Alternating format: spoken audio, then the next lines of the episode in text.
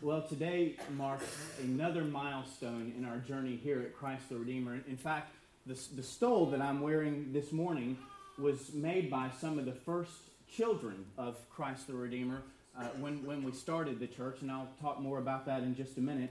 But as we pause to observe for a moment, one thing that we're observing, as I said in the opening announcements, is that this is the second year we've been meeting here in this building, our shopping center home, if you will. And we're also observing that we're in our seventh year of existence at all as a congregation. The record books tell an interesting story. In, in our first year together, which was the year 2008, we didn't really have very many formal public worship services like we're having right now, largely because, well, we just didn't really have a place to meet. We couldn't afford anything. So instead, we spent a lot of time meeting for dinner parties and, and, and Bible stories and just, just talking about how we were going to figure out how to do this thing. Uh, the first year was spent a, a lot of time just gathering together a community of people. Well, in January 2009, we did start meeting monthly for worship services, and actually, our services were in the evening at first, and, and that way, folks who had gone to church could just come worship with us again in the evening if they were so inclined, and just figure out who we were, are, who we were, and, and what and what we were up to. And then in the fall of 2009, we started meeting uh, weekly, every Sunday morning by the fall of 2009. And it went something like this we'd have 60 people, and then 54 people, and then 42 people. And some Sundays, I wondered if it would be me and my family and a few crickets hanging out for church. Uh, but then we had our first ever uh, Easter service, and it was the first time that over 100 souls showed up to worship with us. We were so excited. We had 138 people at our first Easter worship service, and then the next week we had a whopping 56 people. So, back to the grindstone. Back to prayer, back to patience, back to persistence. And, and those of you who are with us, uh, those in those years, you remember that we met at LMRA in the smaller ballroom, and, and we turned the worship space to, to the east because that, that kind of looked normal for our 42 to 56 to 138 people who might show up on any given Sunday. And, and when, we, when we wanted to look like we were growing and, and really moving up to, to big times, we turned the worship space a different direction because it, then it looked like we were really doing something. And in fact, we were, we were starting to grow a little bit. And it was neat to see the formation of the community room, uh, the community in the, in the smaller ballroom where we, we had a partition between two rooms, and when the worship service was over, we'd move the partition back, and then we'd go have fellowship right next door to where we were having the worship service. And it was, it was a pretty awesome experience. Well, eventually, and this was a huge step forward through prayer and, and finances, we moved all the way into the large ballroom in the same facility. And the large ballroom was awesome because in many ways it looked like church. It was it was more rectangular shaped. It had higher ceilings, but but you all recall that, that it also had mirrors on the walls, um, and that was a little weird. Uh, but we're all aware of, of the famous or infamous, however you want to think about disco ball that, that literally hung from the ceiling there in the big LMR ballroom that was our church home. Many, many stories. Some of them are true. Um, some of them are legends now about the disco ball that used to hang from, from the large worship space. But in that disco ballroom, in that room, I was installed as your first rector in 2011. And in that ballroom, Father Mark actually was ordained to the priesthood. And that was and is still the largest, I think you know everybody in Dallas Fort Worth. We had something like 275 people at that worship service. And, and what an awesome experience that was for all of us. And, and as we know, we, we continue to grow. Excuse me, to grow. Our staff grew, our congregation grew, our ministries grew. And in those years, we, we played together and, and we prayed together. We had this thing called Mass in the Grass that actually was inspired by Amy Howe because when they were planting St. Peter and Paul and she was a kid, they had Mass in the Grass. And that was a wonderful memory for her and for her family. So we just brought that in as part of our DNA. We played flag football games, we played kickball games, and all of us, I think, will remember the multiple baptisms that we did in the swimming pool on a rainy day in July. I mean, it was absolutely pouring down water on that day. But what a glorious celebration that swimming pool at LMRA as we had, what, four or five baptisms on that Sunday morning, and, and just awesome, awesome worship, awesome, awesome family. Well, as you also know, we also planted a church along the way in Waco, Texas, which itself is now meeting on Sunday mornings with an average attendance of about 85 people and really beginning to make an impact in the community in Waco and on the campus there at Baylor. And then, quite suddenly, after a very short four years at LMRA, God decided it was time for us to move. So He decided, I think, and I think we would all agree, that we were supposed to become a more permanent part of the community. So we moved from a temporary space that we were paying for Sunday by Sunday and Wednesday by Wednesday when we used it on Wednesdays, and, and He moved us here. Uh, I like to say about a six iron distance from where we were meeting before. I relate to everything in terms of golf, so it's about, about a six iron, maybe a four iron or something like that. But not very far away did he move us down from LMRA when, when they literally just sold the property and told us we had to move. We, we weren't prepared for that, we weren't necessarily ready for that, but, but God was ready, and, and, and here we are. Well, I think we all realize this incredible nexus we're in here in Southwest Fort Worth, where commerce is thriving, where population is growing, and highways and byways are literally expanding. And today we stand at the intersection of places like Aledo and Burleson, which are truly exploding at the seams, growing by leaps and bounds. And I wonder if we can think even now about planting future churches by this congregation, which we pray for every single Sunday morning here in this worship service. Our vision has always been to be a church that plants churches. We've successfully planted one in Waco. Can we envision even now planting future churches by this congregation? As I said, right now the roads are growing literally between our front door and the TCU campus, where young people are starving to know the truth starving to know the truth of the gospel. A mission field as fertile as anywhere in the country is, exists right at the TCU campus. Will we, as we pray, will we send out missionaries from this congregation to reach and win the TCU campus for Jesus Christ? My friends, could God possibly have planted us in any more fertile soil than we are in right now? Could there be a better environment for us to preach and proclaim the gospel? And will we Christians rise to meet the challenges of the new days that are dawning before us? We know that there is great hostility in the world today against Christianity. Our former senior warden, Mike O'Brien, stood right here last Sunday and he talked about it during his stewardship talk how he acknowledged that our own Glenn Petta, who, as I've said many times before, sold his dental practice to become a full time missionary and literally travels all over the world to preach and proclaim the good news of the gospel of Jesus Christ. He and his wife do that. In fact, he just got back Friday night from a mission, a multiple mission in Africa, where he works with bishops and clergy and in their diocese to help encourage them to stand firm in the faith because of the tremendous persecution that they're facing right now for the name of Jesus Christ. And we fund Summer and Guy Benton, our missionaries in Cambodia. They, they will actually be keynote speakers at the New Wineskins Conference for Global Mission, which I've been telling you about. And I hope, I pray, that we will make plans to attend that in full force as members here of Christ the Redeemer, where the global Anglican communion descends upon the hills of North Carolina and they gather to discuss the mission of the church to the world. That's what the New Wineskins Conference is all about.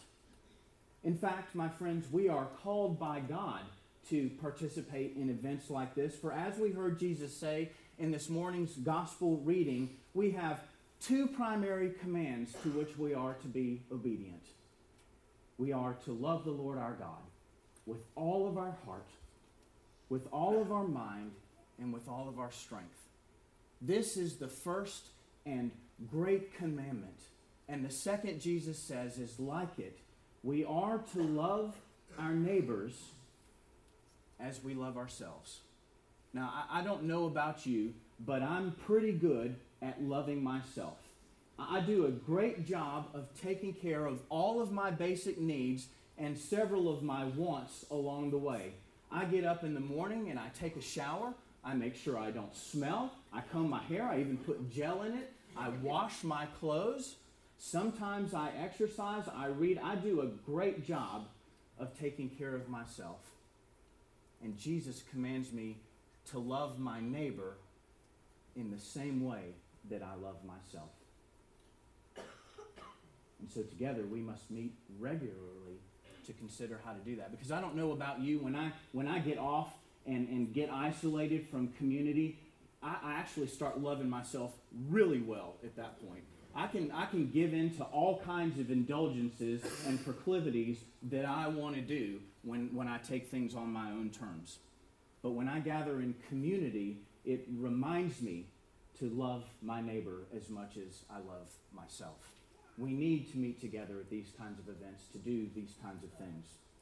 So I don't think it's merely coincidental that these are our scriptures for this morning, because along with the Great Commission, which tells us to go and make disciples of all nations, we have taken up this, the Great Command, as part of our mission statement here at Christ the Redeemer. Together, the Great Command and the Great Commission are the guideposts for everything that we do. All that we are and all that we do are guided by the Great Command and the Great Commission. And now we are, it seems, at our own internal nexus here at Christ the Redeemer.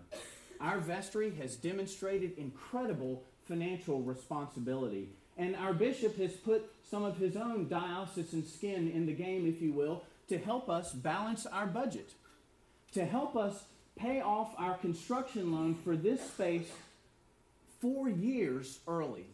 We've paid off a $175,000 loan four years early. Thanks be to God, and thanks be to the vestry and the bishop and the cooperative work. This is what a diocese looks like at its best. And now we're preparing to turn in our stewardship cards for 2016. You are directly and substantially determining our future. Let me say that again. You are directly and substantially determining our future.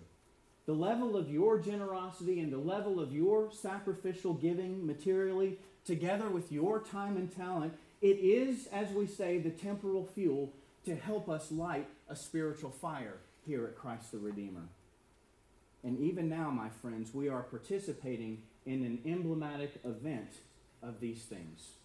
A calling from our past through our present and into our future, a sign and a substance, even a sacramental moment for us of what was, what is, and what is yet to come. For today, we are about to celebrate the baptism of Joseph Daniel Polly, where he will truly not metaphorically, not abstractly, but concretely be delivered from the spiritual stronghold of the world, the flesh, and the devil, and by the indwelling of the Holy Spirit will be an inheritor of light and life in the kingdom of God. That's actually going to happen when he's baptized. So may the charge that I'm about to give Father Mark and Amy and their family also serve as a common charge to all of us here at Christ the Redeemer, as it has been the transcendent charge to the Church Catholic throughout time and space. As it is written from the words we read from Deuteronomy chapter 6, verses 1 through 9. Now, this is the commandment, the statutes and the ordinances which the Lord your God commanded me to teach you, that you may do them in the land which you are going over to possess it, that you may fear the Lord your God, that you and your children and your children's children, by keeping all of his statutes and commandments, which I command you all the days of your life, that your days may, may be prolonged. Hear therefore, O Israel, O church, and be careful to do them, that it may go well with you, and that you may multiply greatly, as the Lord, the God of your fathers, has promised you in a land flowing with milk and honey. Hear, O Israel, O church, and be careful to do them. And note that the Lord our God is one Lord And you shall love the Lord your God with all your heart and with all your soul and with all your mind. And these words which I command you on this day shall be on your heart, and you shall teach them diligently to your children. And you shall talk of them when you sit in your house, and when you walk by the way, and when you lie down, and when you rise. And you shall bind them as a sign upon your head, and they shall be as frontlets between your eyes. And you shall write them on the doorposts of your house and on your gates. This is the word of the Lord. Thanks be to God.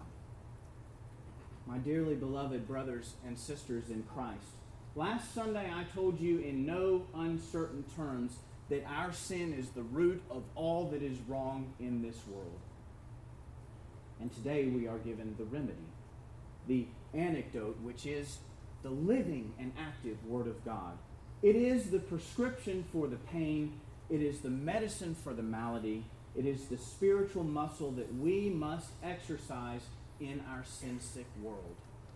Do you love the Word of God?